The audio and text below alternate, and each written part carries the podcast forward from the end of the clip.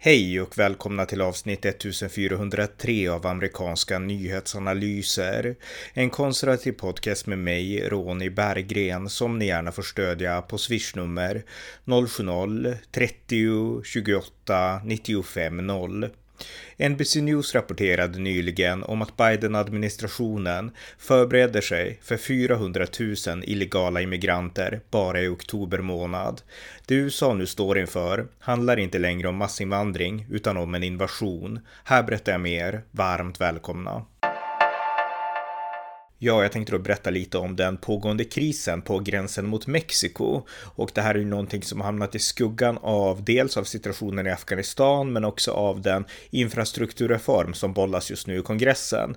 Men det som händer vid gränsen mot Mexiko, det är en total katastrof. Och NBC News rapporterade igår att Biden-administrationen förbereder sig för att eh, ta emot eller hantera uppemot 400 000 illegala immigranter som beräknas komma bara i oktober månad.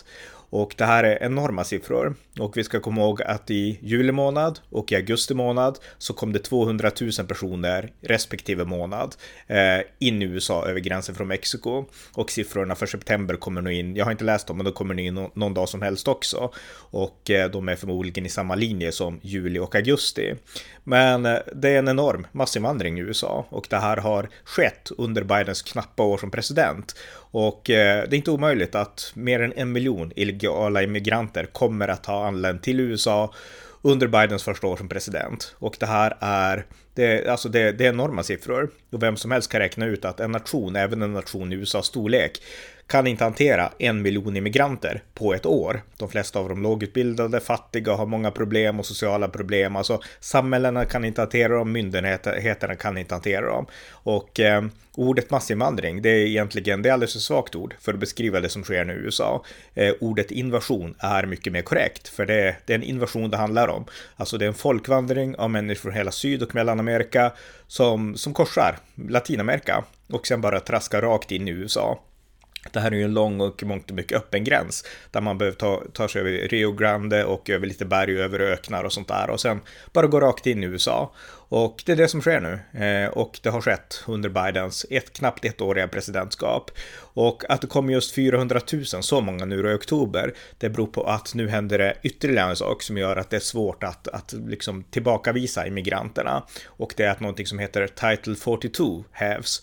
Och den här titel 42 på svenska, det var någonting som eh, CDC, eh, Center for Disease Control and Prevention, införde eh, förra året av Trump-administrationen i mars förra året och det gav rätten till gränsvakterna att eh, neka inträde för asylsökande utifrån då risken att de asylsökande skulle sprida corona, covid-19.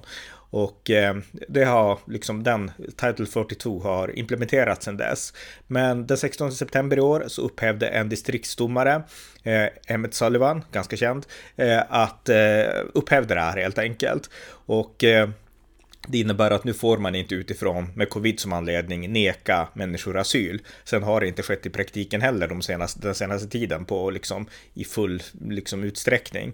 Eh, men vissa har man ändå liksom lyckats stoppa med, med det här som, som motivering då, covid-19. Men det kommer inte gå längre och det är det som är grunden för bedömningen då att det kan komma upp emot 400 000 bara i oktober månad. Och det här är som sagt en katastrof. Det är inte massinvandring utan det är en in invasion. Och den här invasionen den märks tydligt bland de boende kring gränsen.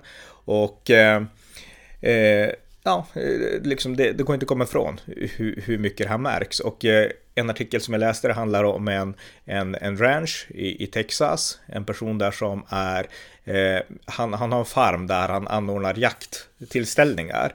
Och eh, de som kommer dit och kan betala upp emot 3500 dollar för att få jaga på hans mark.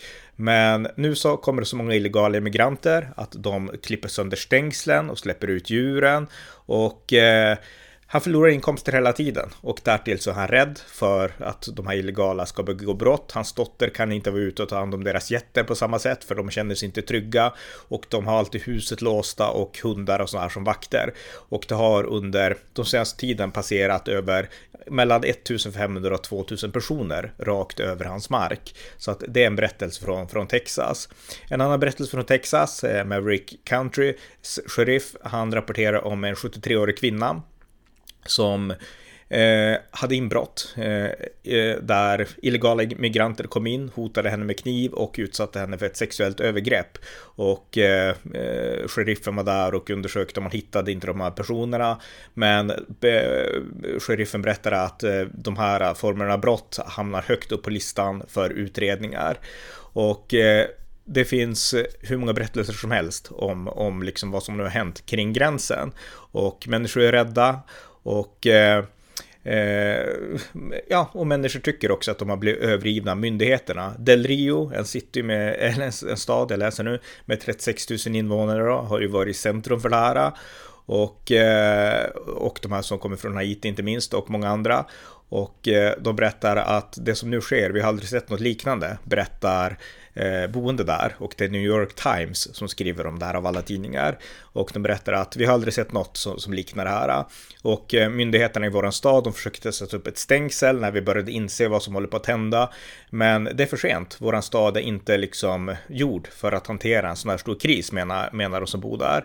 Och inget har för, förberett oss eh, på det här och ingenting kommer att vara likadant när den här krisen är över. Så att de boende längs gränsen, de upplever verkligen på nära håll att det här är ett allvarligt problem. Och eh, att deras, inte bara problem, det är en underdrift, utan att hela deras tillvaro kastas omkull på grund av den här massinvandringen.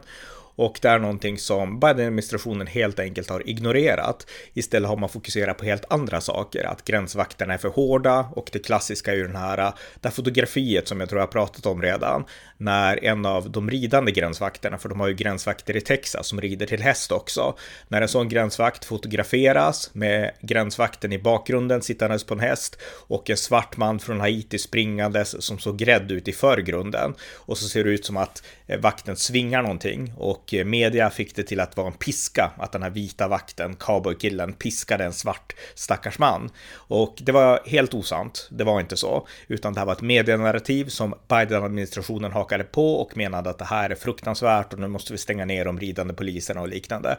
Ehm, och eh, det här har fått eh, människor i Texas att reagera med ilska mot Biden-administrationen därför att de är helt på det tydliga med att att de här gränsvakterna, de skyddar oss och de är jättetrevliga och jättevänliga och de tar hand om oss. De är inte dåliga människor som en person, utan de är fantastiska och eh, de skyddar medborgarna som bor längs gränsen från den här illegala invasionen.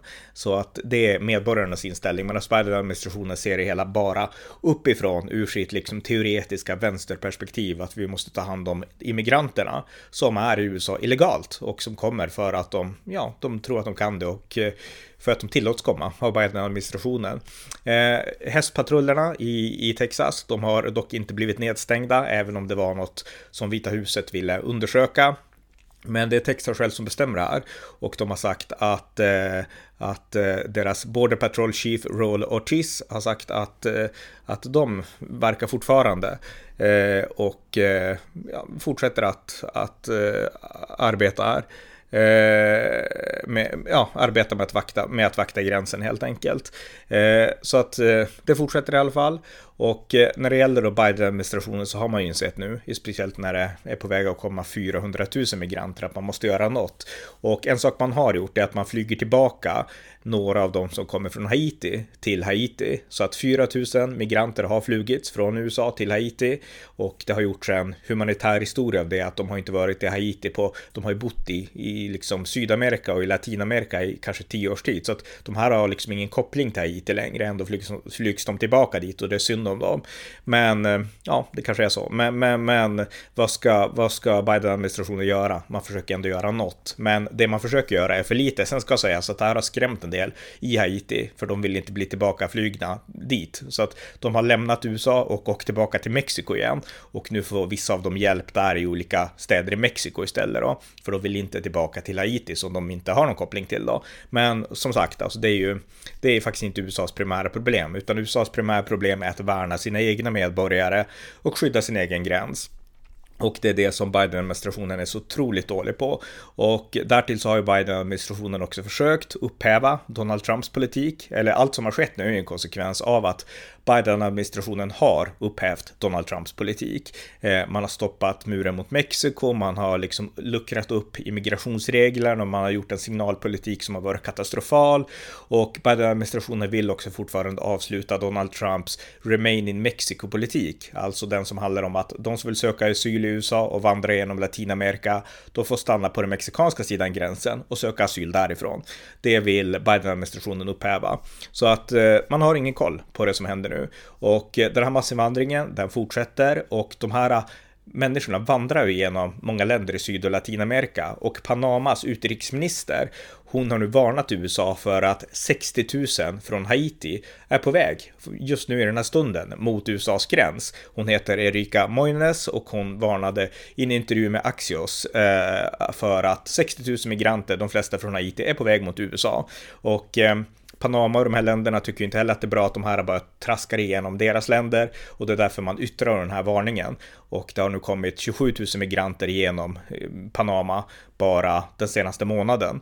Och, eh, och eh, Ja, man vet ju att de vill till USA, så att de vill också att USA styr upp det här och skickar ut en annan politik och så. Men det här är ju helt och hållet liksom Biden-administrationens fel. Man har blundat inför det här. Joe Biden har gjort sin vicepresident Kamala Harris till ytterst ansvarig för gränspolitiken och alla vet att hon förespråkade i princip öppna gränser när hon kampanjade till president och hon har knappt besökt gränsen och hon har inte gjort något. Hon har inte tagit det här problemet på allvar och jag tror inte hon är kompetent att ta det här på allvar heller. Hon kan inte hantera det här problemet. Eh, det republikanska senatorn Ted Cruz, han har utmanat Kamala Harris, men även Alexandra Ocasio-Cortez och Joe Biden att komma ner till gränsen och titta på vad som händer där. Och speciellt Alexandra Ocasio-Cortez, därför att 2018 så gjordes det en grej av att Donald Trump låste in barn vid gränsen. Och det blev en stor humanitär, många så här rubriker att Trump han bryr sig inte om barnen och så. Och det fanns sådana rubriker även här, här i Sverige. Nu så gör Biden-administrationen likadant. Eh, sen är det för lite för det kommer så otroligt många, men man låser ändå in ganska många ändå. Och Ted Cruz säger att kom ni hit nu då och titta på de här burarna som Biden har byggt. Provocerar han lite då, AOC.